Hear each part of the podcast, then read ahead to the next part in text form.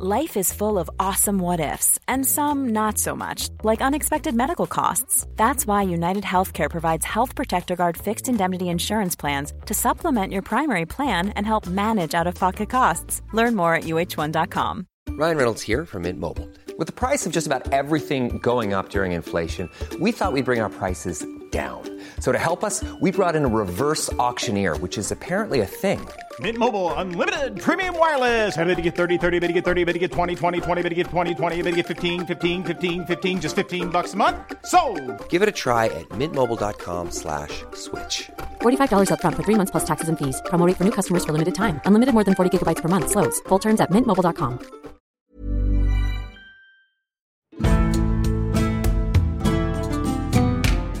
Welcome to this episode of Gone Medieval. I'm Matt Lewis. We tend to think of medieval medicine as pretty crude and uninformed, and in some cases, that was definitely true. There was a growing fascination, though, with the human body and how it works. Taylor McCall is the managing editor at Speculum, the Journal of Medieval Studies, and Taylor holds a PhD in medieval art history from Cambridge. And Taylor's brand new book, The Art of Anatomy, takes a look at the flourishing medical field of anatomy through the medium of the images left behind to us by medieval artists. Welcome to Gone Medieval, Taylor. It's great to have you on here. Thank you so much for having me. I'm thrilled to be here. I'm looking forward to talking about this very interesting subject. And from the book, some of the diagrams are pretty odd, interesting, unique. Yes, absolutely. Yep. So, how early does the study of anatomy, as we might recognize it today, how early does that begin? The earliest study of anatomy that we have, which is from ancient Greece, it was the experiments of two men called Herophilus and Erasistratus. They actually performed human dissection, but we only know about that through the intermediary of a later Roman historian who tells us about it. There was actually no tradition of anatomical study as we might think of it really until the Middle Ages and the later Middle Ages at that. I think we think of the study of anatomy as being really tied to human dissection. And of course, the field of medicine, and it's an integral part of medical training for future doctors. But for the actual history of medicine and history of anatomy, the reestablishment of human dissection is the crux of my work. And that didn't happen until approximately 1300. So, over 1,000 years of an interval between the earliest human dissections and the reestablishment of human dissection.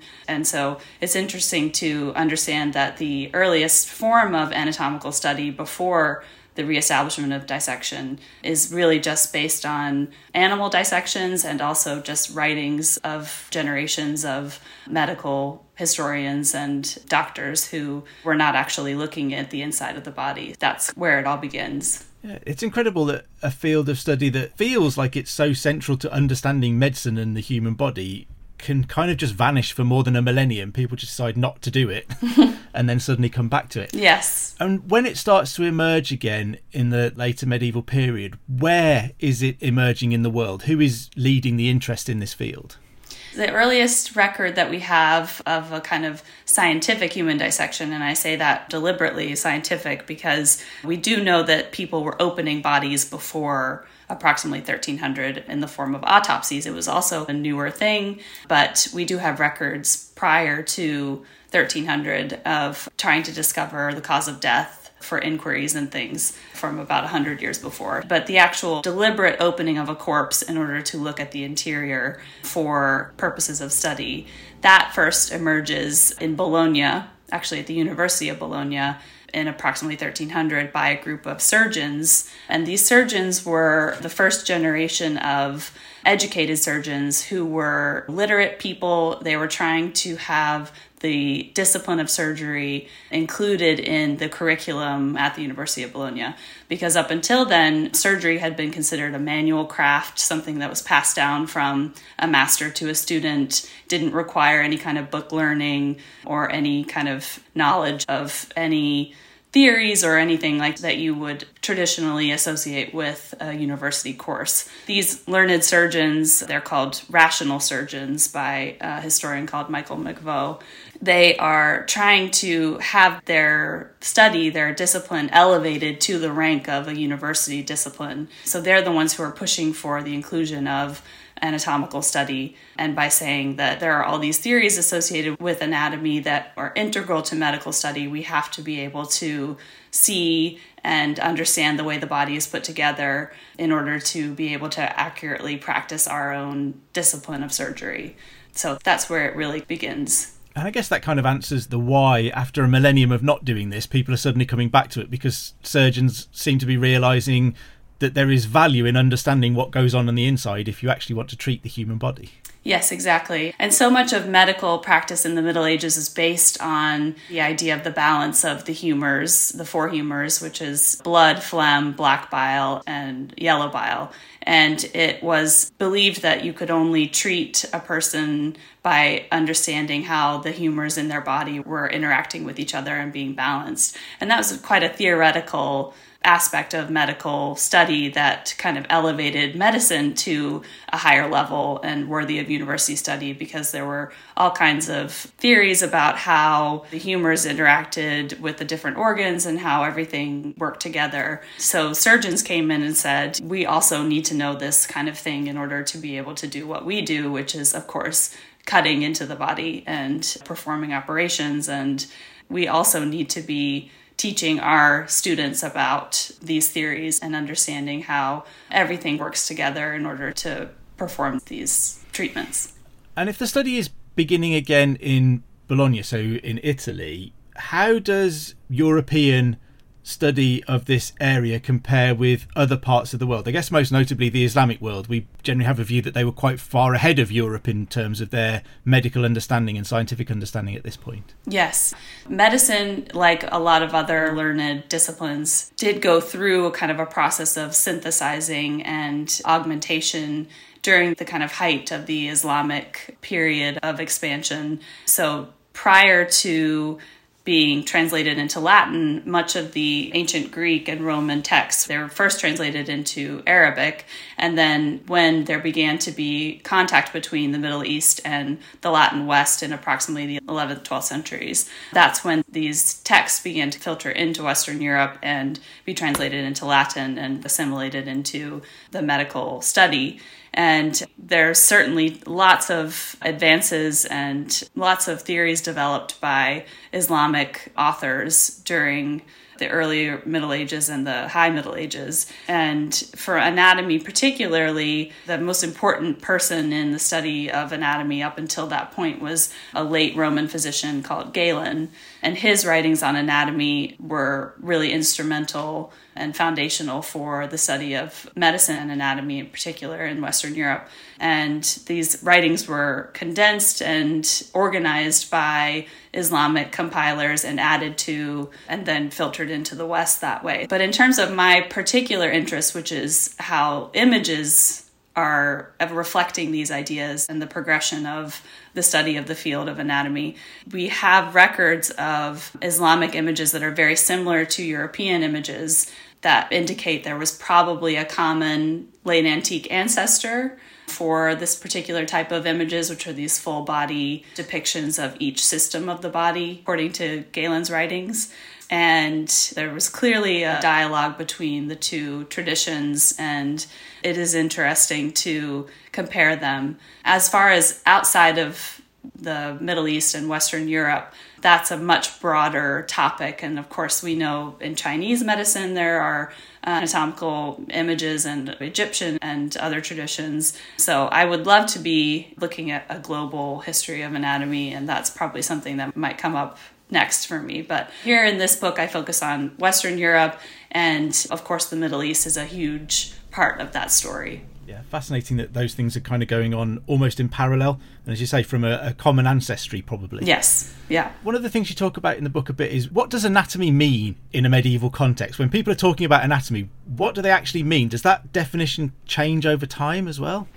I think so. Initially, anatomy is just a part of medical understanding and it's not given its own specific kind of section within a book or something like that. It was just kind of part of Galen's writings, and he wrote about the importance of understanding anatomy. He actually wrote about the importance of dissection, and medieval authors believed that he had performed human dissections, but in fact, he had only performed dissection on animals that were believed to have similar interiors to humans like apes and pigs.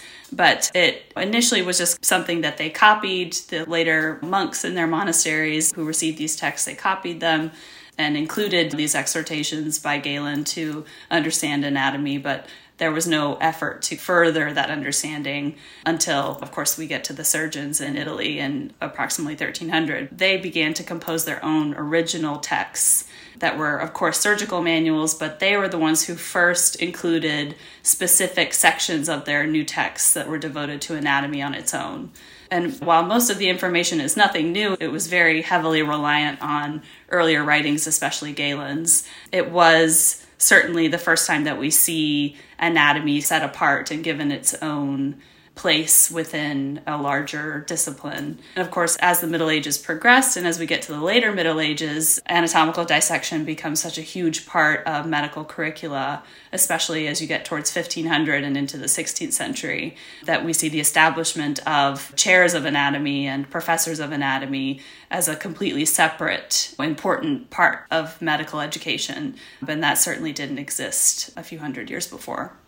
I think we should probably all be grateful that we owe the medieval world a debt in that our surgeons are actually trained. They go to university and they learn things. Feels like quite an important thing now, but you know, they didn't used to have to. Yes, yeah, absolutely. And what were those who were studying anatomy trying to learn? Were they just trying to understand how the human body was arranged or the functions of the organs, how they interacted with each other, or kind of all of those things? Exactly, all those things. And in particular, the ways in which the systems of the body, because in the study of medicine, a lot of times different parts were compartmentalized, and that was how the information was broken down. The systems of the body, according to Galen, were considered as separate, but then also, of course, they all fit together within the body. So we see the diagrams are separating everything out into particular kind of systems that are easily digestible or meant to help students remember particular systems. So when I say systems, like the veins or the arteries or the nerves or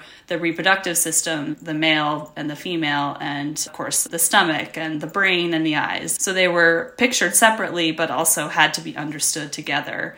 And a big part of what the medieval surgeon and medical professor or teacher or student were trying to make sure that they understood how the parts functioned separately, but also how they interacted together and formed the whole. And again, it seems like a no brainer today to think that you'd want to understand that as a doctor, but clearly people had survived for thousands of years without concerning themselves too much with that.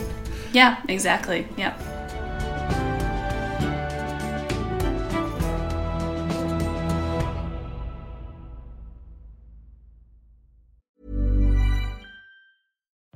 Life is full of what ifs. Some awesome, like what if AI could fold your laundry?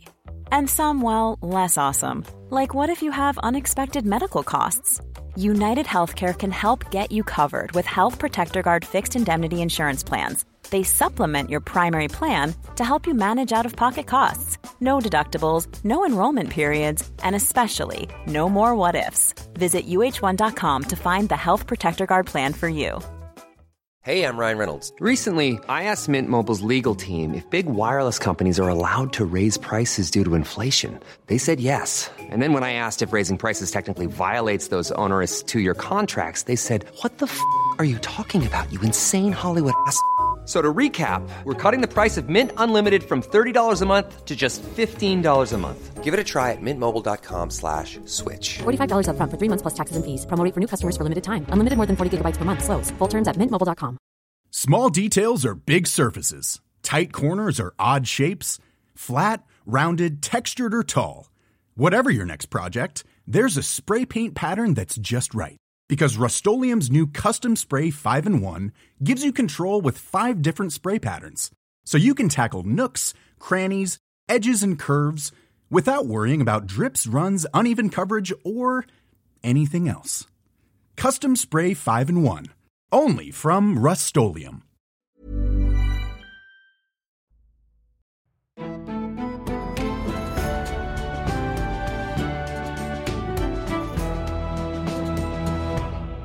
Your book is focused mainly on the art that is left behind to us of some of these early diagrams of anatomical studies and things. What difference does the various type of authors of those things make? So you've got monks, you've got surgeons, you've got professional illustrators. Presumably, they all bring something different to the table when they're drawing this. Yes, and I start with monks because the earliest images that we have were copied by monks. And the earliest anatomical images that exist in Western Europe are from a small Bavarian monastery created in approximately 1165. And again, it's that visualization of the different systems taken one by one in easily digestible format. The veins, arteries, nerves, and bones and muscles, each patterned on a different human figure.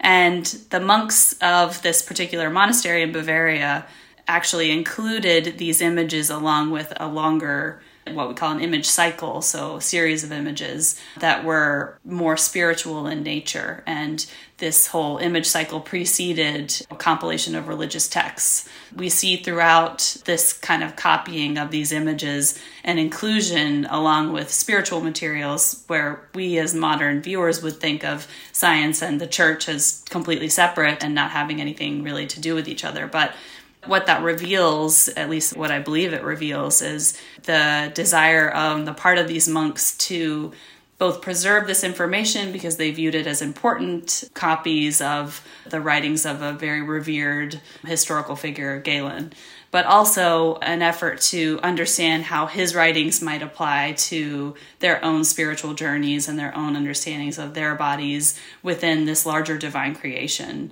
particularly the idea of the body as a microcosm of the universe. And so we see the association of different body parts with the planets and the stars and astrological figures, and each zodiac sign was associated with a part of the body and again, we might think zodiac and Christianity, that doesn't really seem to go together. But actually, in the Middle Ages, they were one and the same. They were completely understood as all parts of the universe that was created by God for a particular reason, and each body reflected these larger divine designs.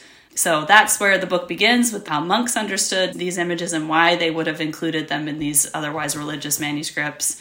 And then I progress on to understanding why surgeons would have included these images and why then they decided to go ahead and make their own images. The monks were copying earlier traditions, and then the first time that we see original artwork on anatomy is by these surgeons who were trying to update earlier imagery that we think mostly for the purposes of teaching their students. We have records of anatomical diagrams being displayed for students in the University of Paris.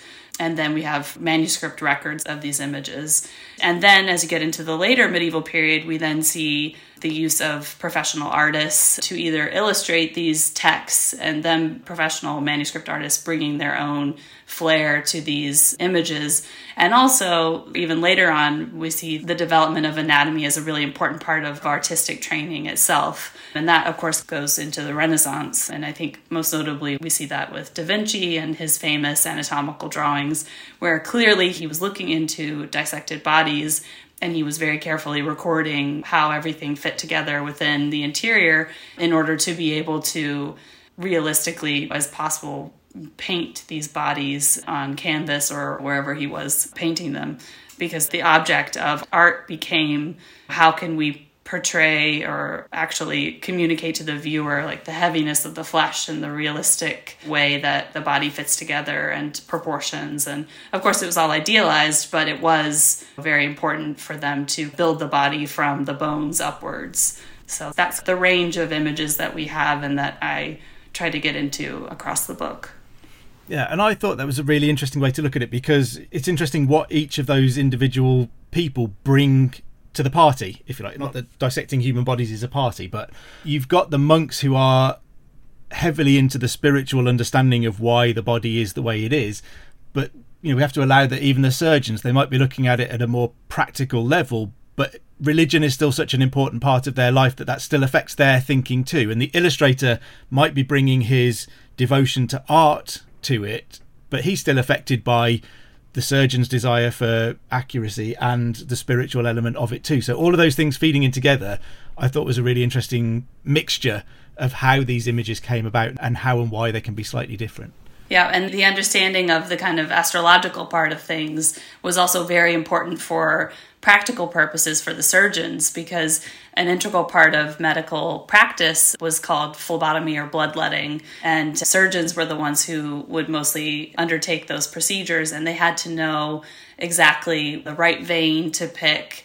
But that particular part of the body was tied to a planet or a zodiac symbol, and they had to be able to calculate when it was okay in the zodiac calendar and the movement of the planets to let blood from that particular vein for that particular person because it was believed that if you did it at the wrong time, your patient could bleed out and die.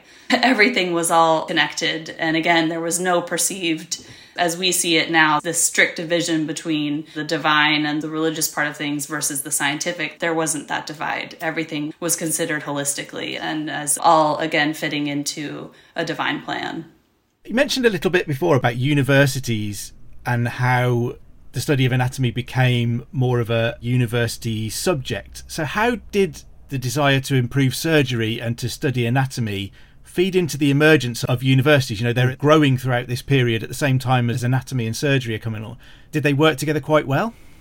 It's interesting because you would think that there would be a big movement once established in Italy where they started to have annual human dissections that was built into the university statutes for the medical faculty. They said there's a provision for one a year and it needed to be, of course, in the winter, otherwise the body would decompose and it would be really smelly and all these kinds of things you would think that would spread and catch on pretty easily for the other emerging universities in across Europe, but actually it took quite a long time for human dissection to become part of medical curricula across Europe, especially in northern universities. It just wasn't seen as an integral part of medical study for a long time because of the way that the medical curricula were set up, it was more of a focus on dissecting texts, if you will, rather than bodies. So the way dissection would work is they would read aloud from a text while the body was laying on the plinth being dissected by surgeons or the dissectors.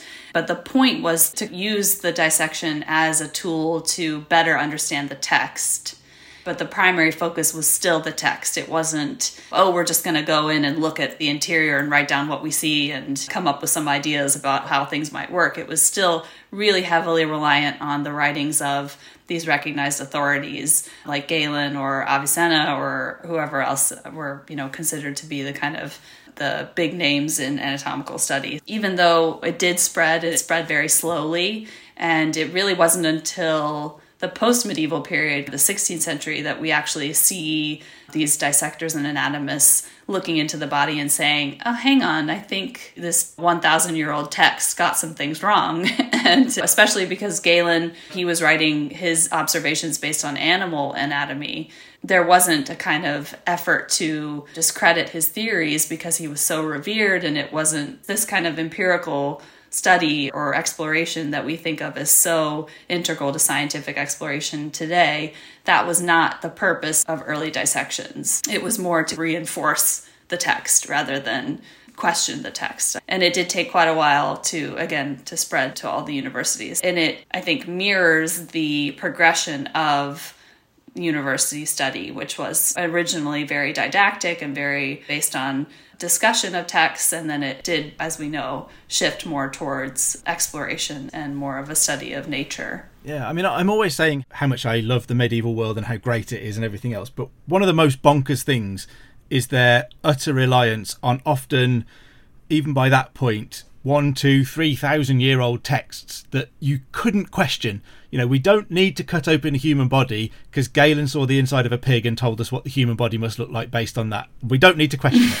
it's kind of a mad position to be in for, for yeah. so many hundreds of years, I think. Yeah, it is interesting though, because so much of what they wanted to know was more of the theories about how the body worked rather than the actual placement of the parts within the body, if that makes sense. Instead of being more concerned with the kind of cosmetics of it, they were more interested in theoretically, how do the nerves work? Where is the seat of emotion? Or what does the brain control? Those kinds of things that are impossible to see but were very important in both medical but also philosophical teachings. So it was definitely just the priorities of understanding the anatomy it really shifted over the course of the period. Yeah.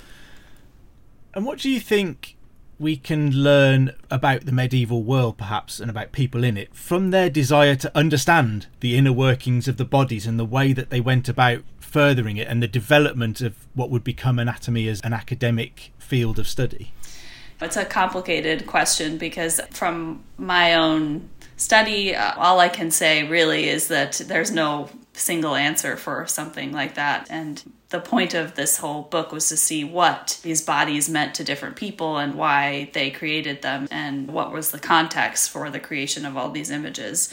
But I would say it really just varied, and there's no kind of overarching thing that we can say other than there was an interest and there was a concerted effort to understand the mysteries of the interior because it is incredible that we are able to get through every day and that our bodies propel us through life and trying to understand what that meant within a larger worldview. Whether that is the divine, is there a plan for us? Is how is God working through our bodies, or whether that was particularly a little bit more detailed how can I become a better practitioner of medicine to be able to save more people and help more people, or how can I elevate my art in order to affect more people and really connect with the viewer through the art that I'm making. So there's a huge range of possibilities, and I think it's pretty exciting to consider, and that it's an important and something that we all should consider as well. I think I was quite struck by we tend to think that we have to wait several centuries after the end of the medieval period to get the enlightenment when all of a sudden people suddenly understand science and all of that kind of thing and, and unshackle themselves from that old belief that the book is king and you don't need to question anything.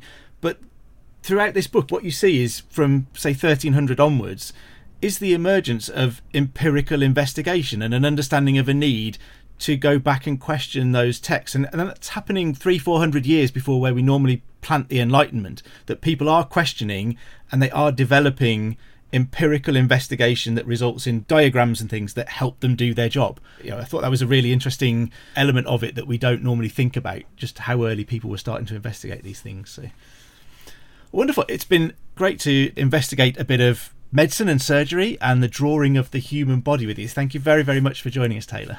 Thank you so much for having me. It's been great. Taylor's brand new book, The Art of Anatomy, is available now if you want to have a look at more diagrams of the inside of human beings. And why wouldn't you? And to understand better the development of the academic discipline of anatomy. There are new episodes of Gone Medieval every Tuesday and Friday, so please do join us next time for more from the greatest millennium in human history. Don't forget to also subscribe or follow us wherever you get your podcasts from, and to tell all of your friends and family that you've gone medieval. If you get a moment, please do drop us a review or rate us anywhere that you listen to podcasts. It really does help new listeners to find us out. Anyway, I better let you go. Hi, I'm Daniel, founder of Pretty Litter. Did you know cats tend to hide symptoms of sickness and pain? I learned this the hard way after losing my cat, Gingy. So I created Pretty Litter, a health monitoring litter that helps detect early signs of illness by changing colors, saving you money and potentially your cat's life. Pretty Litter is veterinarian developed, and it's the easiest way to keep tabs on your fur baby's health right at home. Go to prettylitter.com and use code ACAST for 20% off your first order and a free cat toy. Terms and conditions apply. See site for details. Even when we're on a budget, we still deserve nice things. Quince is a place to scoop up stunning high end goods for 50 to 80% less than similar brands. They have buttery soft cashmere sweaters starting at $50, luxurious Italian leather bags, and so much more. Plus, Quince only works with factories that use safe, ethical, and responsible manufacturing. Get the high-end goods you'll love without the high price tag with Quince. Go to quince.com slash style for free shipping and 365-day returns. I've been Matt Lewis, and we've just gone medieval with History Hit. Thank you for listening to this episode of Gone Medieval. Please follow this show wherever you get your podcasts. It really helps us out, and you'll be doing me a big favour. Don't forget you can also listen to all of these podcasts ad free and watch hundreds of documentaries when you subscribe at historyhit.com forward slash subscribe. As a special gift, you can also get your first three months for just £1 a month when you use the code MEDIEVAL at checkout.